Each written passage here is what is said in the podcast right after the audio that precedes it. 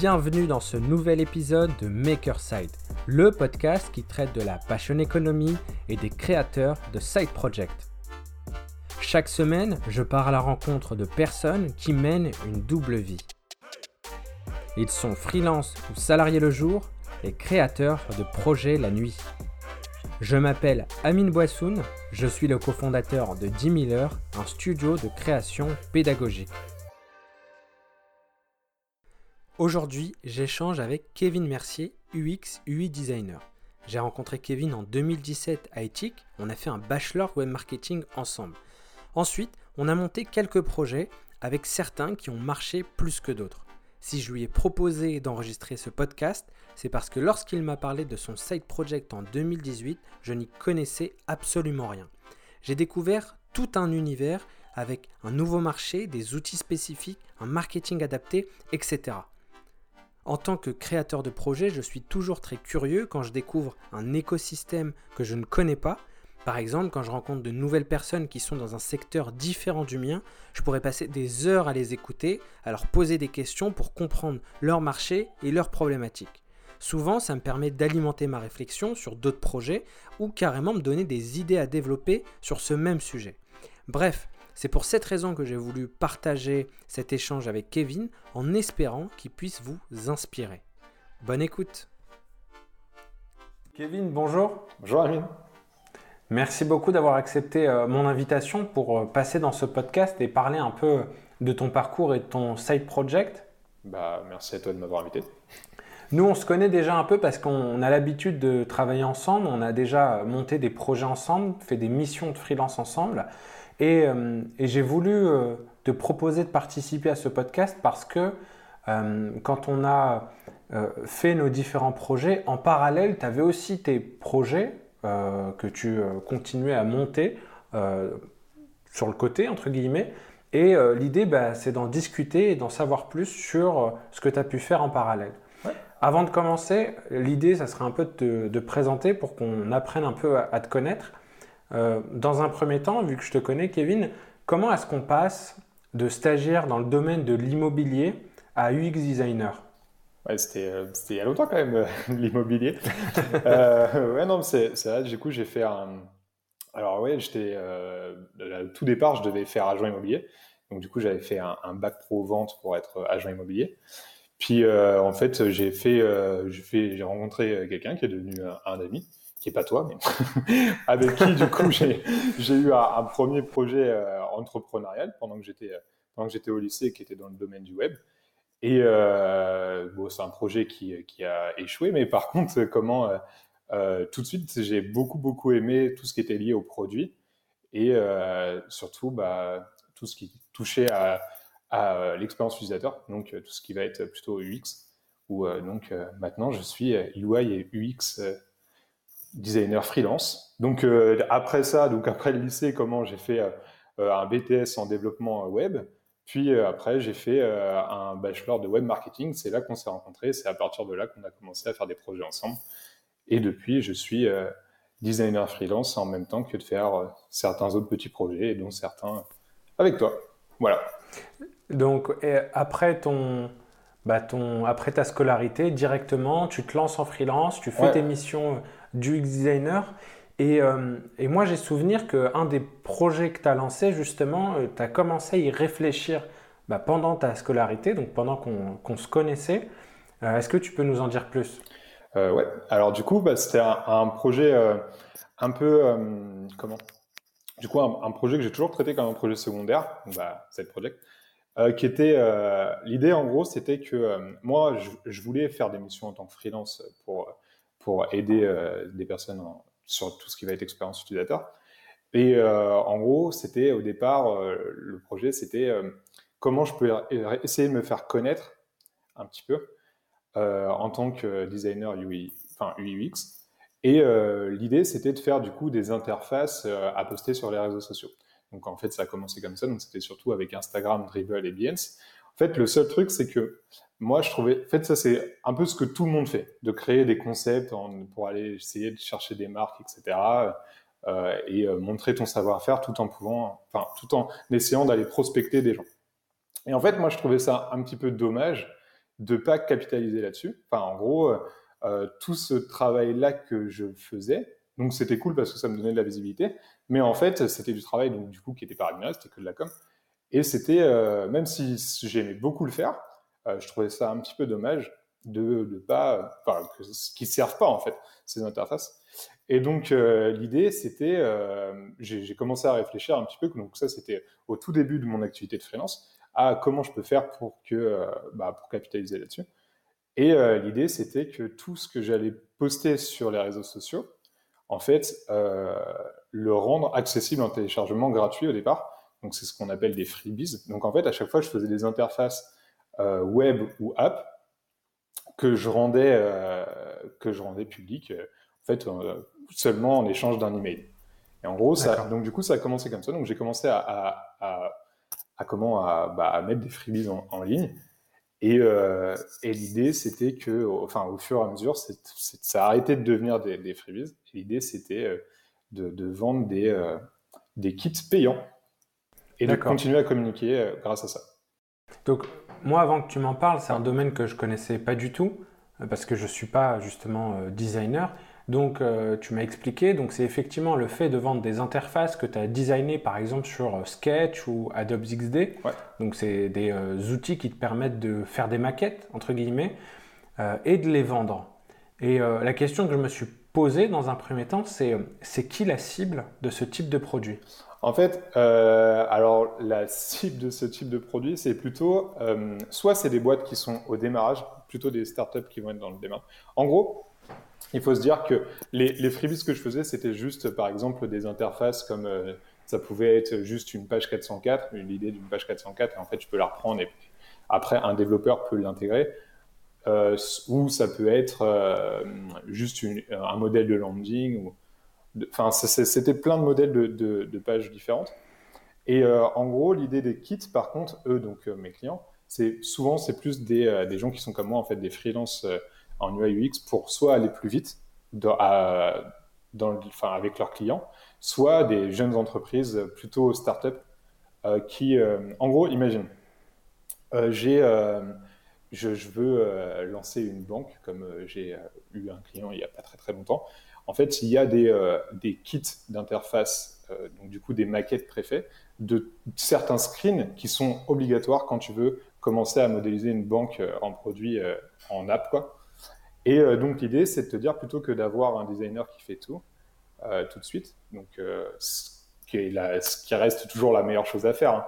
Mais si tu n'as pas forcément le budget pour avoir un designer au départ, euh, c'est intéressant de prendre ce type de kit au moins pour commencer et sortir à MVP avec des screens qui sont propres et que tu peux personnaliser, euh, que tu peux personnaliser un peu comme tu le souhaites.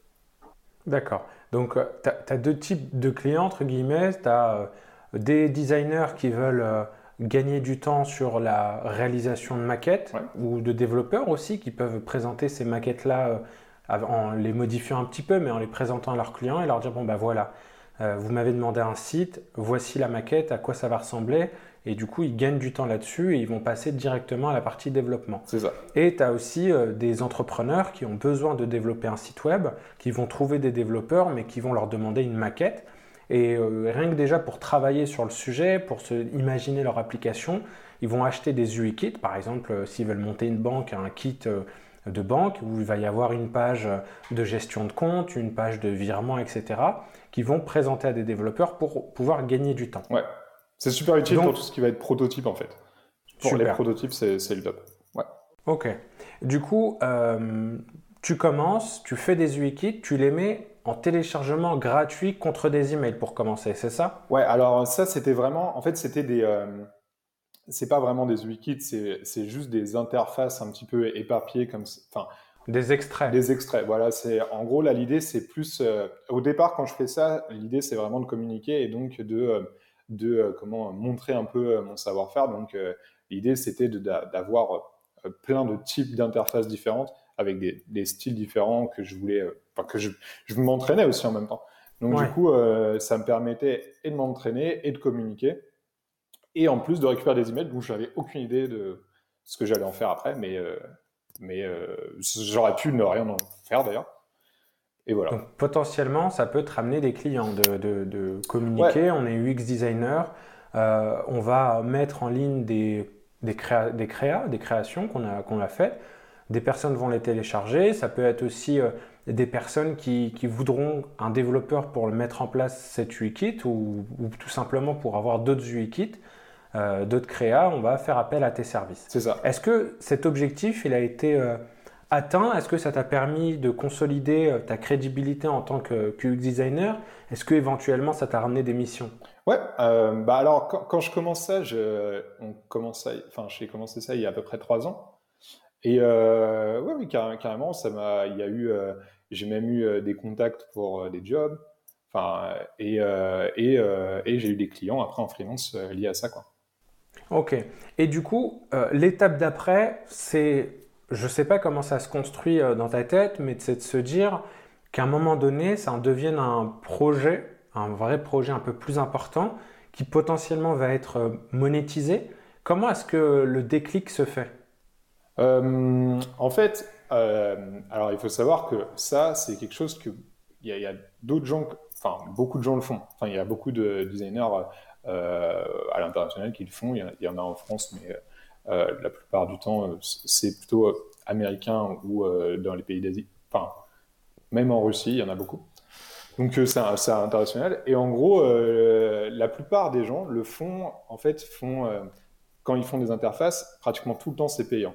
En gros, il n'y a pas grand monde qui met des. Euh, enfin, il y en a de plus en plus, mais il y a trois ans, il y a trois, quatre ans, il y en avait moins qui mettaient du contenu gratuit. Donc, du coup, j'ai réussi à avoir beaucoup, beaucoup d'emails et à avoir beaucoup de gens qui, euh, bah, qui téléchargeaient ce que je faisais.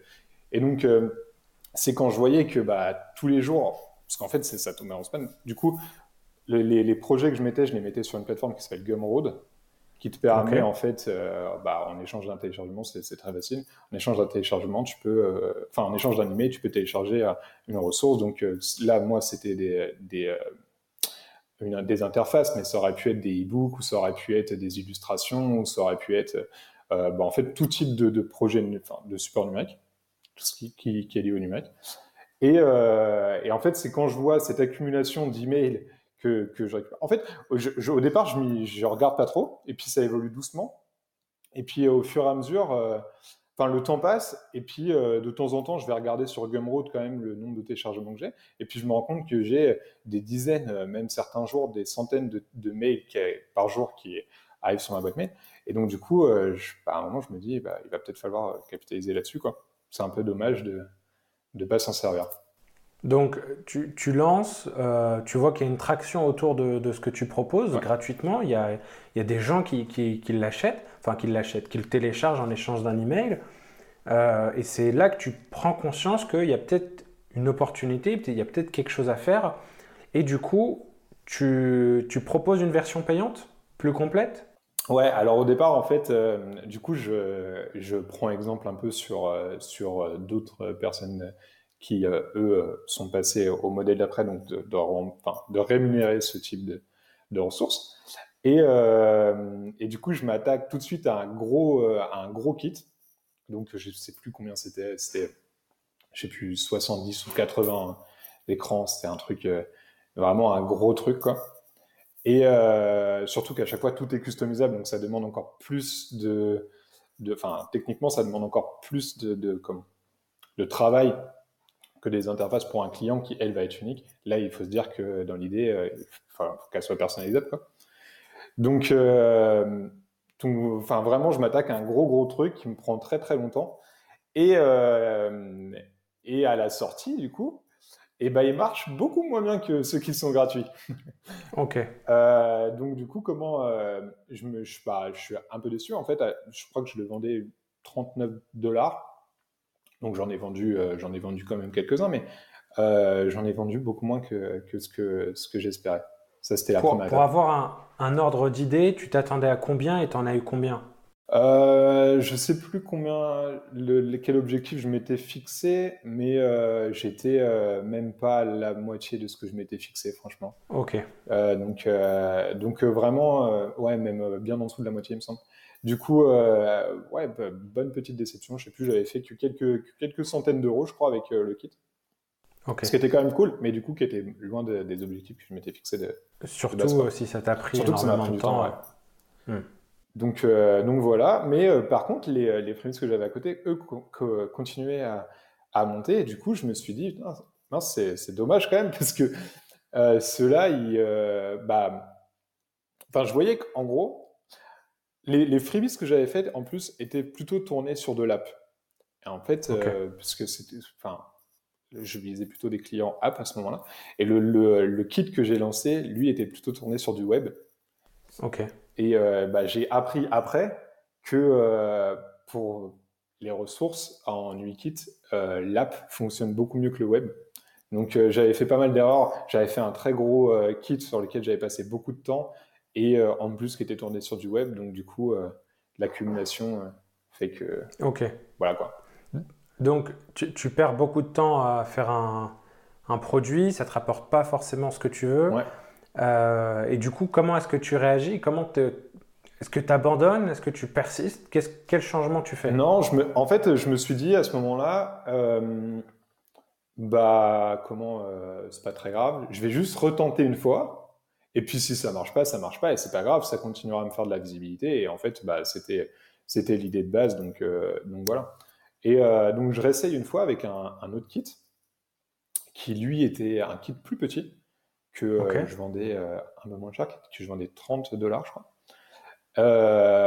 et qui était une boutique, enfin qui était un kit de boutique au format application, enfin e-commerce, une app e-commerce quoi. Et, et là, bah, j'ai beaucoup de téléchargements. Donc c'est plutôt, là je suis plutôt satisfait. Alors je fais pas L'objectif, c'était pas de faire euh, des milliers et des milliers d'euros, mais euh, par contre, ce kit-là, je vois qu'il me paye mon loyer pendant euh, plusieurs mois d'affilée, quoi. Et, et, du coup, bah, ça change un peu la donne sur le sujet e-shop. Sachant qu'en plus, à ce moment-là, tu es freelance, tu as des missions qui tombent euh, tous les mois. Nous, on, a, on fait des choses ensemble, c'est-à-dire on fait des missions, on fait des projets. Donc, euh, c'est vraiment quelque chose en parallèle de ton activité. Tu as euh, un complément de revenu qui te paye ton loyer. Ouais, c'est ça. Je travaille dessus un peu le soir et, et le samedi matin. quoi. Et l'idée, enfin, et ça me rapporte plusieurs centaines d'euros par mois. Toujours sur Gumroad? Toujours sur Gumroad. Toujours sur Gumroad. En fait, le si tu veux tout savoir sur, euh, sur comment euh, euh, je faisais. En gros, j'avais Dribble sur lequel je postais les freebies qui, qui marchaient. Donc Dribble qui est un réseau social pour les pour les tout ce qui va être designer, illustrateur. C'est le, le, Instagram. ouais, c'est ça. Ok, des interfaces. C'est ça. Enfin, même même si Instagram fonctionne bien aussi dans ce dans cet univers-là, Dribble est vraiment focalisé pas que sur les interfaces, ça peut être tout ce qui va être illustrateur, euh, motion designer, enfin, il y, a un peu tout le monde peut se trouver là-bas, tout ce qui va être graphiste, enfin bref. Et euh, donc du coup, je poste tout ce qui va être freebies là-dessus. Et euh, les kits, les gros kits, eux, que je vends, donc les deux que j'avais fait à ce moment-là, je les mets sur Behance. Et en fait, c'est surtout Behance qui, a, qui m'a beaucoup aidé. En fait, Behance, c'est marrant parce que c'est un réseau social qui est très très euh, sous-coté. En fait, parce que il, euh, il est assez punitif. En fait, si tu si ton travail n'est pas de qualité ou si ton travail ne plaît pas, il sera pas mis en avant. En fait, ils ont un algorithme qui est vraiment bien pensé. Bah, D'ailleurs, pendant très longtemps, c'était un humain qui était. Enfin, c'était pas un algorithme, en fait, c'était un humain qui, qui regardait. Apparemment, ils avaient des, des humains chez eux qui regardaient tous les contenus et qui disaient si oui ou non ils mettent en avant, etc. Et euh, en fait, du coup, si tu es mis en avant, c'est que ton travail est, de qualité. C'est pour ça que quand tu vas sur Behance, tu as l'impression que les gens font que des trucs complètement fous. Et en fait, c'est juste parce que ce qui est pas terrible, bah, tu le vois pas. Et donc, du coup, bah, j'avais eu la chance que mon, deuxième projet avait été bien mis en avant et qui m'a, ça m'a rapporté beaucoup de visibilité. Et donc, je me suis retrouvé dans certaines newsletters, dans certaines, euh, enfin, sur certains sites, etc., où est-ce qu'il y avait ce genre de kit. Et donc, du coup, tous ces, toutes ces, comment, tous ces liens-là euh, étaient redirigés vers Gumroad. Il y, a, donc oui, donc tu utilises le trafic d'autres plateformes pour vendre tes UI kits. Mm. mais il y a aussi un autre système sur Gumroad, non, de, de donation? Ouais, alors ça c'était. Ah oui, ça c'était. Ça aussi, ça m'a pas mal aidé. En fait, sur Gumroad, il y a. Alors, nous, les, les dons, en France, on n'en fait pas trop. En fait, il, y a, il y a, enfin c'est vrai, il y a même les euh, Buy Me Coffee, ça n'a pas énormément marché en fait euh, en France. Enfin, j'ai pas l'impression que ça marche beaucoup. Et par contre, il y a des pays où, euh, si tu regardes aux États-Unis, tu as l'impression que c'est monnaie courante. Quoi. Enfin, tu as l'impression que ça, ça, se fait vachement facilement. Et donc, du coup, tous, tous les freebies que je faisais, et on parle d'une trentaine de, une trentaine, peut-être plus de, de freebies à ce moment-là, euh, qui était sur Gumroad, donc qui était gratuit sur Gumroad, me rapportait de l'argent en fait aussi avec des dons de. Alors c'était pas grand chose, mais j'avais des dons qui montaient des fois à 10 dollars ou 15 dollars. Et en fait, qui, du coup, je, me, je, rappelle même de quelqu'un qui m'avait fait un don sur les démos euh, des kits que je faisais, qui valait 15, 15 dollars. Et après, il a acheté la démo, du coup, il, il, a payé. Enfin, et après, il a acheté le kit, du coup, il a payé le kit beaucoup plus cher que ce qu'il aurait dû. Mais euh, tout ça parce qu'en fait, il y a euh, cette culture du don et tout ça sur Gumroad qui, qui fonctionne assez bien. Donc ça aussi, ça se complétait en plus des revenus des kits que j'avais. En, France, on a beaucoup euh, de YouTubeurs qui ont utilisé des plateformes comme Tipeee ou Buy Me a Coffee, où voilà, on peut faire un don, soit un don ponctuel, c'est-à-dire 1, 2 euros, etc., et ou soit des abonnements, genre par exemple 2 euros par mois, etc. Ouais. Mais euh, c'est vrai que pour avoir regardé bah, des commentaires sous les vidéos ou autres, bah, c'est quelque chose qui est assez mal vu euh, en France. Et j'ai l'impression que bah, aux États-Unis, enfin dans d'autres pays d'ailleurs, euh, avec aussi cette culture aussi dans le software, dans, le développement de logiciels, où il y a beaucoup de personnes qui développent des logiciels de manière gratuite, de manière open source, et avec un système de dons, bon, bah, si ça, ce logiciel t'a plu, si cet outil te plaît, n'hésite pas à laisser une petite euh, participation. Euh, et c'est vrai que ça marche, j'ai l'impression que ça marche mieux. Je ne sais pas si toi, par exemple, est-ce que tu, comme tu sais qui laisse des dons, est-ce que tu as ressenti une communauté euh, française dans tes dons? Franchement, en, fait, ce qui est intéressant sur Gumroad, c'est que tu as du coup la, la, bah, la map du monde, quoi, avec là où tu reçois de l'argent ou pas. Et euh, en fait, les dons, je crois que j'ai pas eu de dons français. Enfin, par contre, j'ai beaucoup de dons. Euh, franchement, les plus gros dons, je crois que venaient des, euh, des États-Unis. Et sinon, il y a des petits dons qui venaient. bah, après, c'était plutôt pays d'Asie et, aussi, mais après, c'était aussi là que se trouvaient plus plutôt mes clients de manière générale.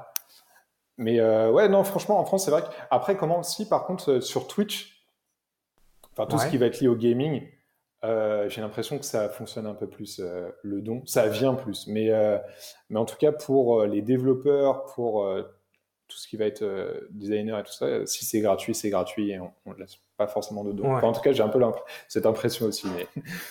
J'ai l'impression aussi. Sur Twitch, ça s'appelle des, des, subs, non? C'est ça? Non, en fait, il y a un système de subs et tu peux avoir des systèmes de dons en plus. Sub, ah, c'est juste tu t'abonnes. Mais en fait, en fait c'est comme un système de, enfin de nom, c'est juste que tu vas, tu peux avoir euh, certaines fonctionnalités supplémentaires, par exemple. Euh, voilà. Et, d'ailleurs, YouTube a lancé euh, son, propre abonnement pour les, pour les créateurs. On peut s'abonner à un créateur en échange de 5 dollars par mois pour recevoir du contenu exclusif. Donc c'est toujours dans cette dynamique-là. Mais voilà, c'est un service, je crois que c'est arrivé en France, mais ça a été lancé en premier aux États-Unis parce que effectivement le marché est là. Il y a cette culture du don et euh, bah, en fait les youtubeurs renvoyaient vers d'autres plateformes pour faire des dons. Donc euh, YouTube a intégré son propre service.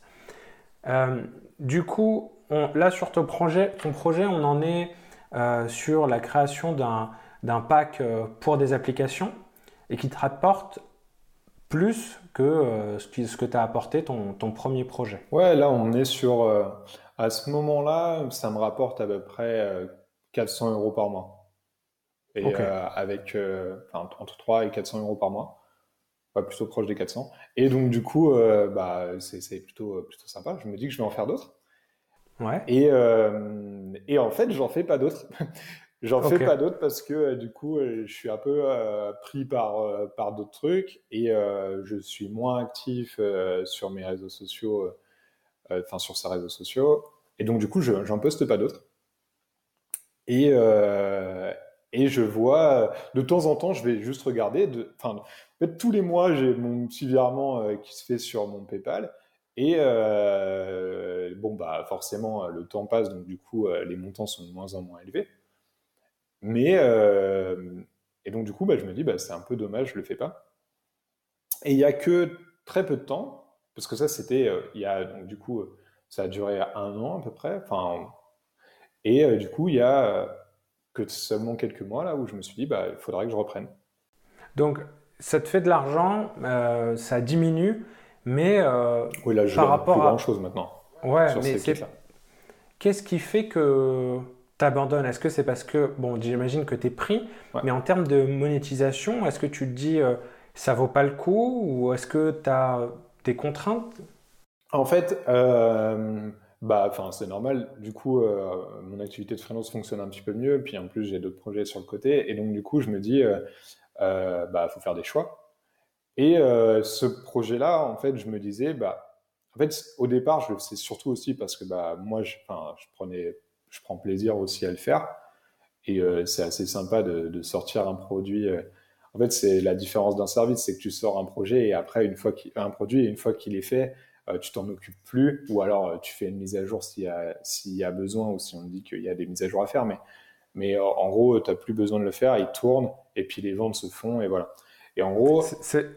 C'est, la grosse différence du, du, SaaS, comme tu le disais, du software as a service, où il y a beaucoup de personnes qui font des side projects, des développeurs notamment, qui vont développer un outil et qui vont le mettre à disposition pour que les gens payent des abonnements.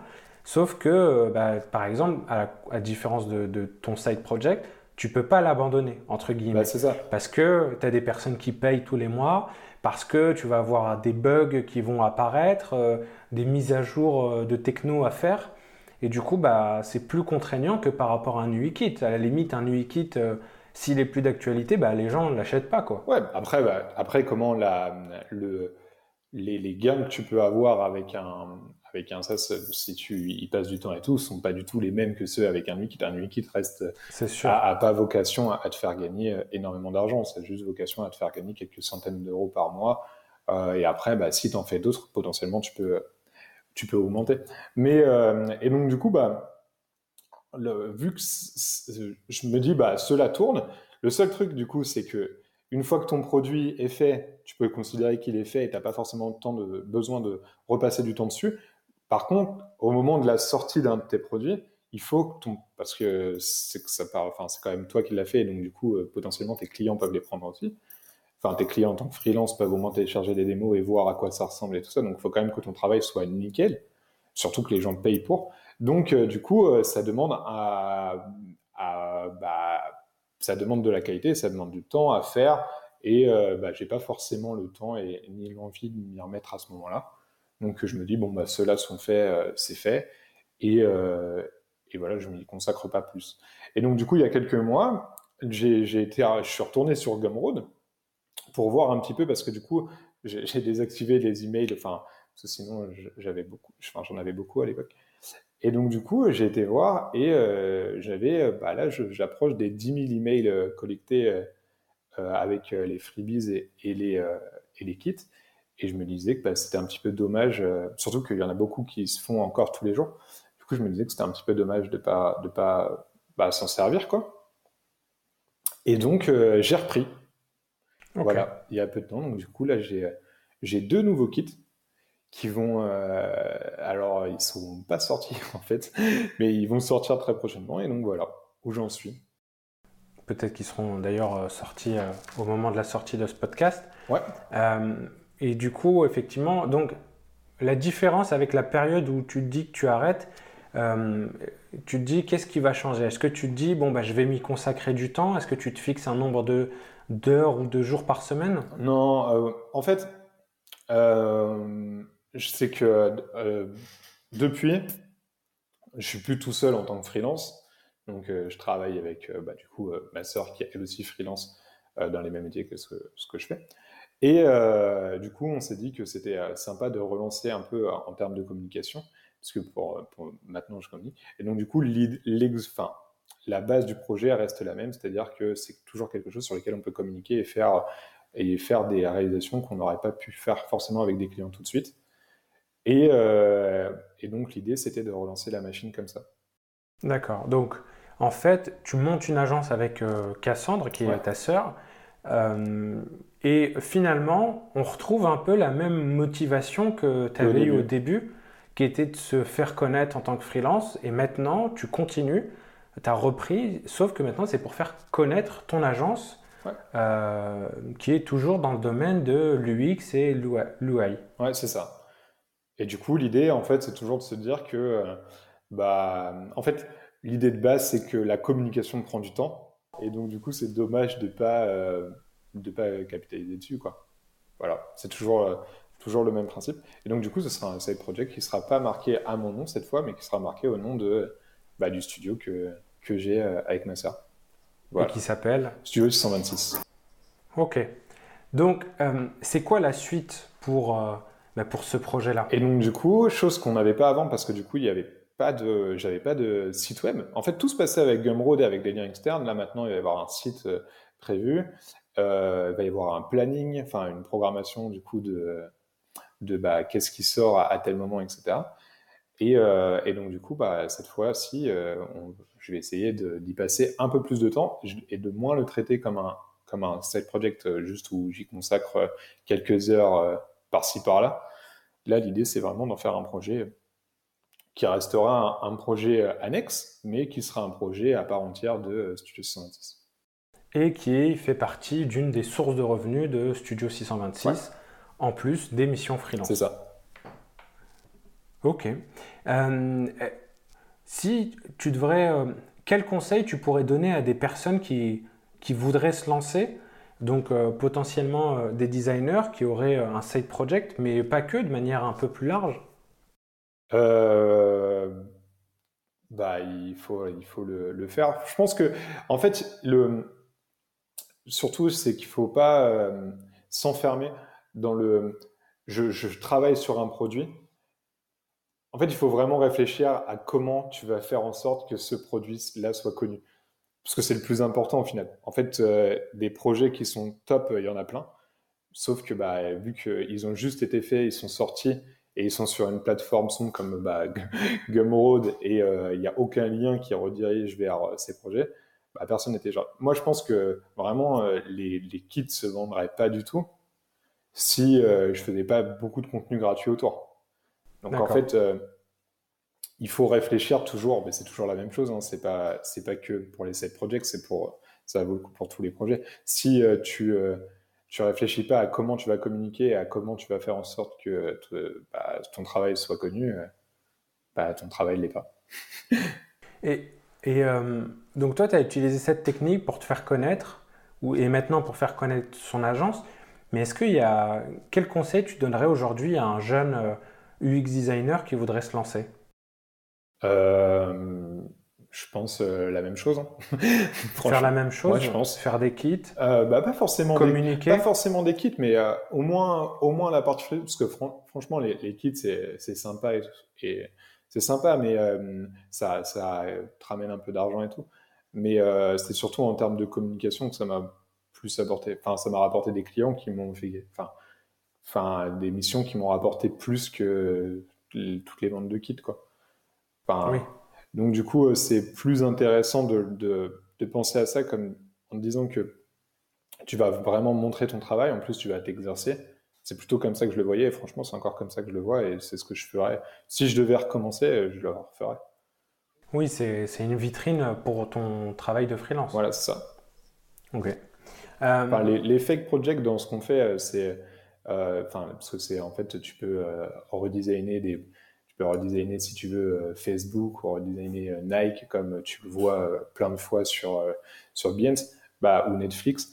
Mais ce qui est intéressant, en fait, on s'en fiche que du coup, l'idée de base, enfin, que ce soit pas un vrai projet, quand tu redesignes Netflix et que tu le mets sur Behance, tout le monde se doute que tu n'as pas vraiment retravaillé pour, pour Netflix. Mais on s'en fout parce que ce qu'on voit, c'est surtout si le redesign est bien fait et s'il est juste. Et c'est plutôt ça que, que je voyais. Et franchement, encore maintenant, je trouve que les, les, designers euh, qui sont vraiment bons, souvent ont des projets annexes. Ok, donc, euh, ok, bah, c'est intéressant de savoir que... Ça, quoi, donc. Euh. Oui, finalement, c'est bah, c'est comme beaucoup de métiers où c'est la passion qui, Mm. bah, qui fait en sorte que tu choisisses ce métier-là. Et du coup, bah, normalement, c'est censé se voir à travers euh, tes créations, tes, ce que tu fais à côté de ton travail. C'est ça. Enfin, Il y a des métiers comme ça où tu peux pas faire 9h-17h en fait. T'es- si tu es intéressé par le sujet, tu es obligé d'avoir euh, des projets qui te sont euh, bah, tu, personnels, tu peux, hein, tu il y en a, je pense, qui sont bons, mais, euh, mais disons que c'est plus. euh, Enfin, ça dépendra des clients que tu veux aller chercher, quoi. Ouais. Il y a des, il y a des clients, je vois, en- surtout quand tu veux travailler avec des startups, euh, pratiquement tous les designers qui sont en startup, enfin, en tout cas ceux que je connais, c'est des gens qui sont passionnés, quoi. Ouais.